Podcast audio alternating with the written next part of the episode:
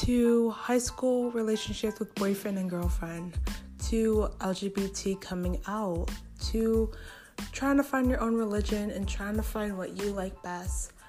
This is gonna be this week is gonna be on Adi's Diaries. We're gonna be talking about people who are closeted, you know, ready to come out, and people who are struggling with high school.